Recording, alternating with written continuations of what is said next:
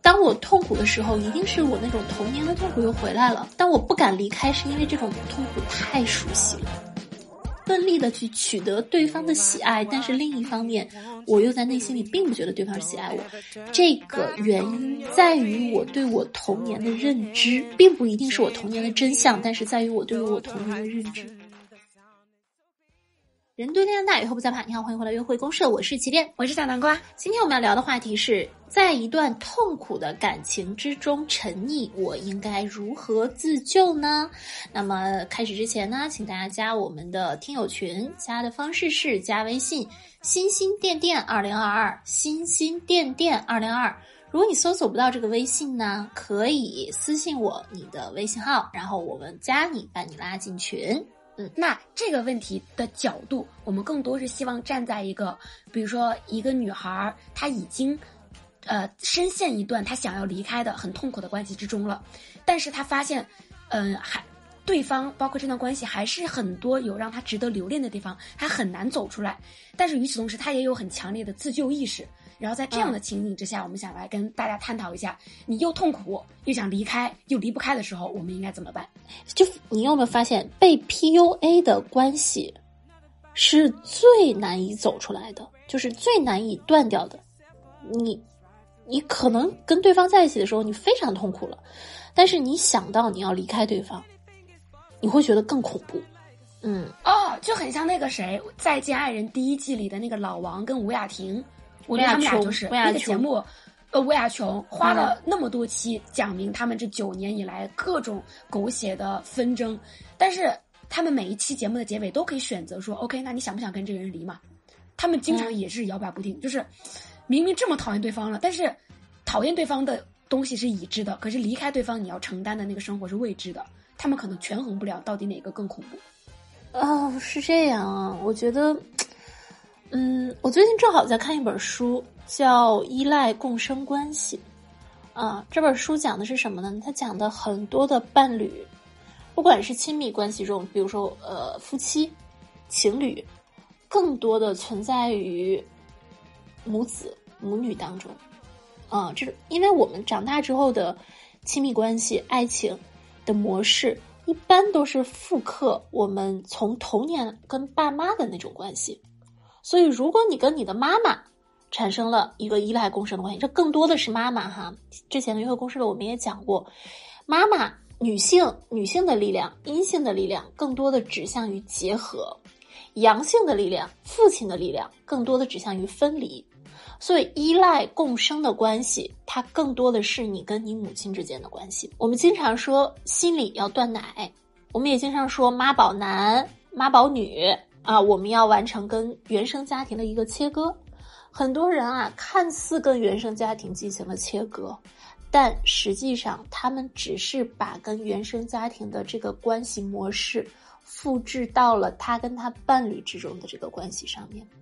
所以这就是为什么你说吴亚琼跟老王，其实吴亚琼跟老王是吴亚琼非常想让老王成为他的那个爹。我忘了《再见爱人》里面有没有讲吴雅琼和他爹的，就是原生家庭那个爹的关系了啊？但是就凭老王比吴雅琼大这么那么多岁，而且老王对吴雅琼又是那种，就是一个老男人跟一个小女孩之间，你又无微不至的照顾她，你又宠爱她，你又给她很多的方向，但是在很多她想要的一些情绪价值方面，你就是给不到啊，就很像一个，尤其是我们东亚的家庭里面，女孩子跟爹是这样，我知道你爱我，你也照顾我。但是你为什么就不能够看看我？但是为什么我就不能在这里听到一些表扬，听到一些认可？永远都是错，就是这种感觉。所以，嗯，当我们，呃，求救的朋友啊，我希望你明白一个问题：当我们说我们沉溺于一段痛苦的关系，可是我们又没有办法离开的时候，我的一个直觉就是。你很有可能是在这段关系里面复刻你跟你原生家庭的一个模式了。你没有办法结束这段关系，是因为你不敢面对你需要跟你的家庭做分离的这么一个真相，是这样的。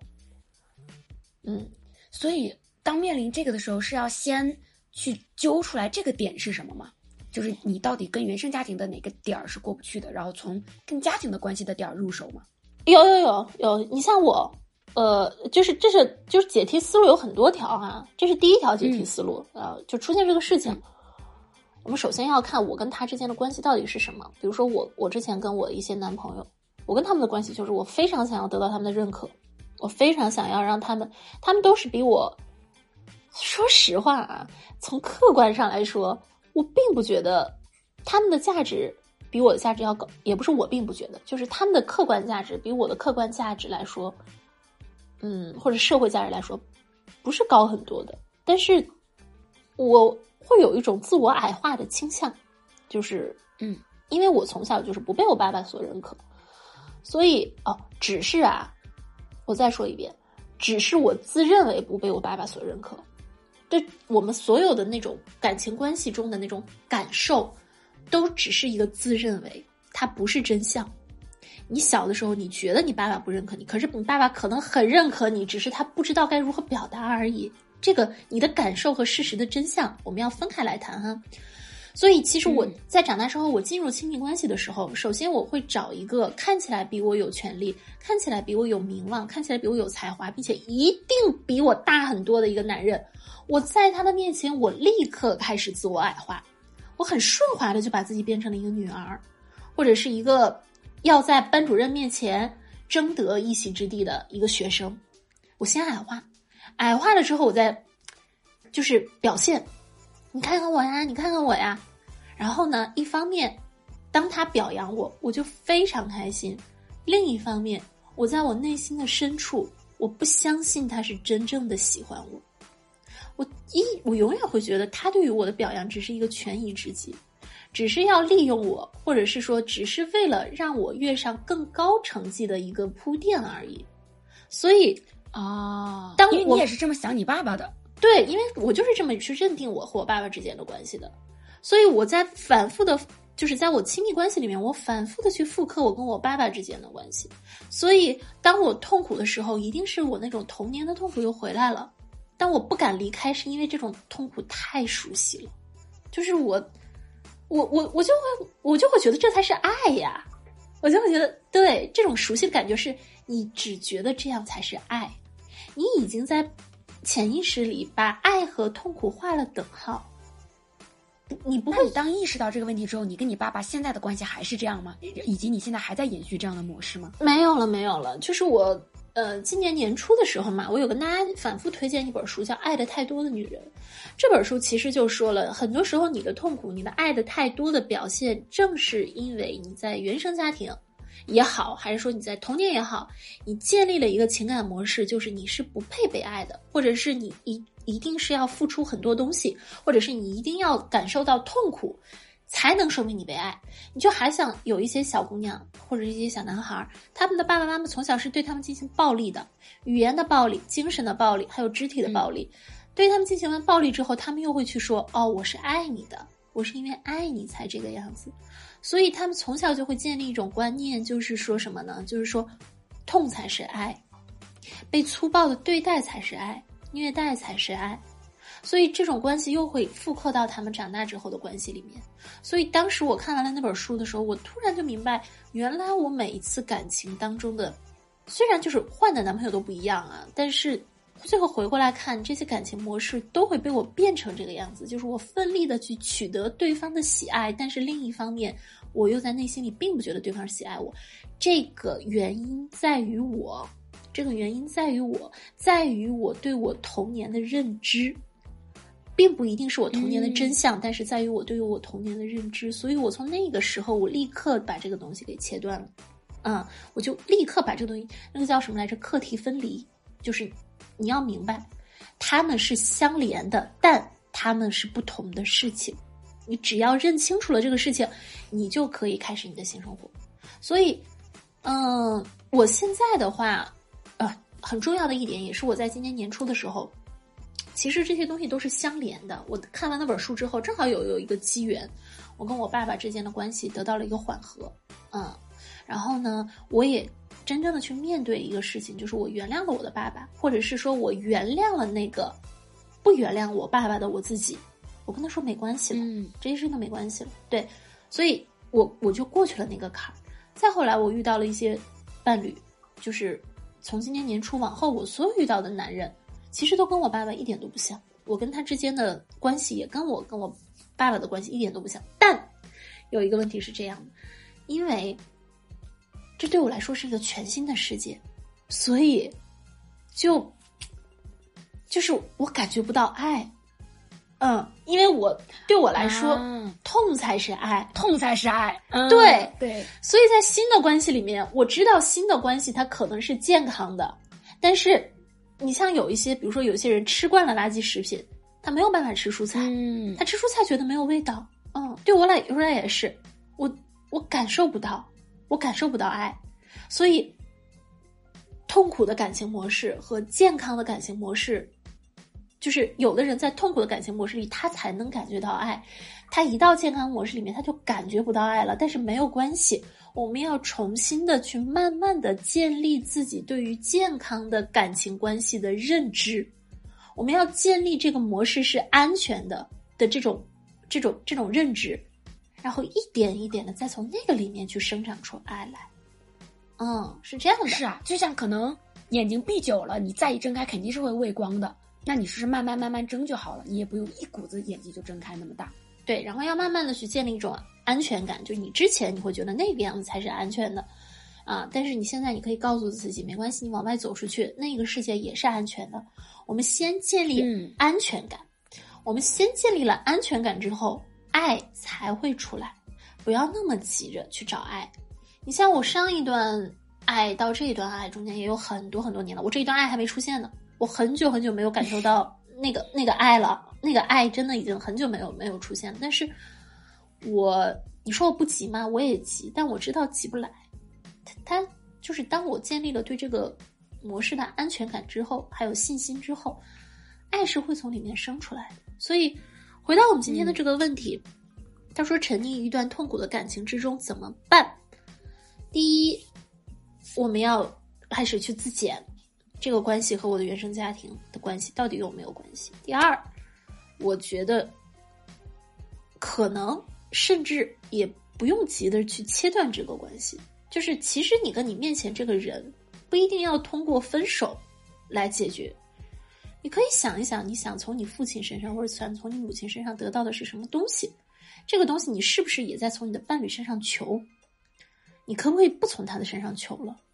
嗯，嗯，从向外求变成向内求，可能也是解法二。哎，对你或者可以从你的健身教练身上求，对吧？你可以从你的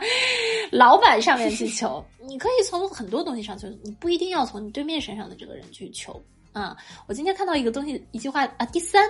哎，第三其实也是，嗯，第三这个就是走出来之后的事情了。我们真的可以换一个对象，因为我刚刚突然想到这个点。我我想到我在录这期约会公社之前，我们上次不是讲了大 S 跟汪小菲吗？我当时我不知道我有没有在节目里面讲一个问题，就是汪小菲他找的这几任全部都是重复他跟他妈之间的模式，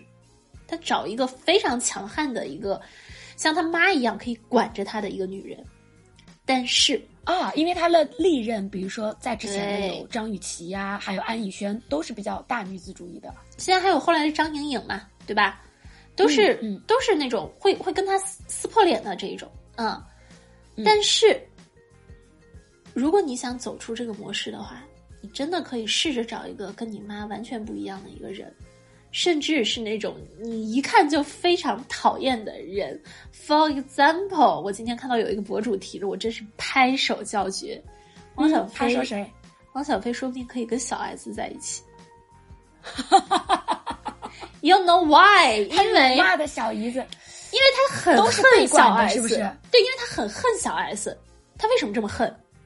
一定是因因为也是他自己啊。哎，一定有能够触动他的部分，一定有他可以他无法面对的部分，一定有他觉得不安全的那个部分，但那个部分是他需要去拓展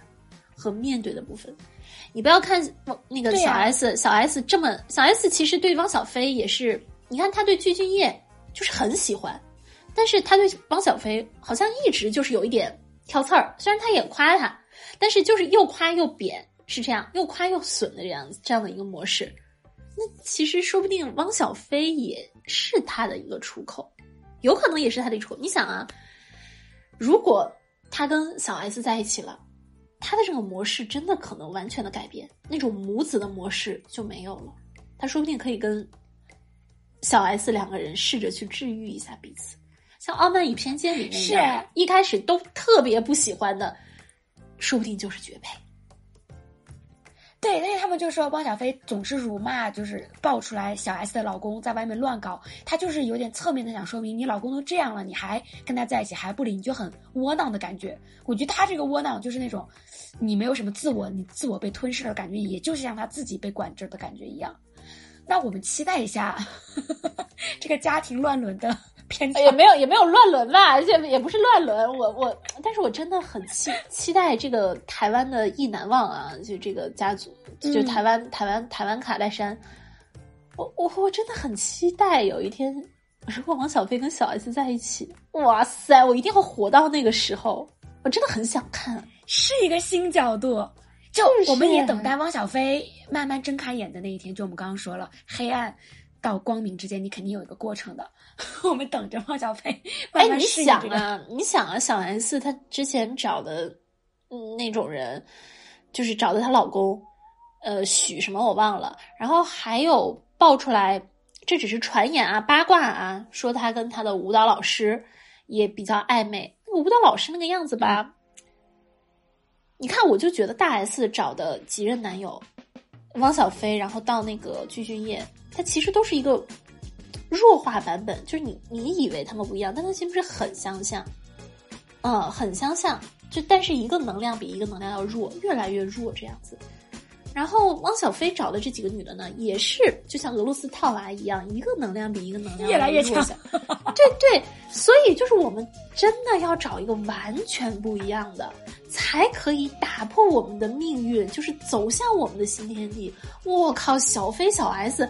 我真的看好你们，你们两个人之间，你们从名字开始就注定了。哎呦，就说到这里吧，不然啊，可能就像上一次我们写大 S 跟汪小菲一样，底下又要被骂好多条，我们就在这里打住，好不好？嗯，好，那我们这一期的约会公社就到这里了啊。嗯，这一期约会公社又是这样的短小精悍，希望大家喜欢，意犹未尽。然后我们下期再见喽，拜拜，拜拜。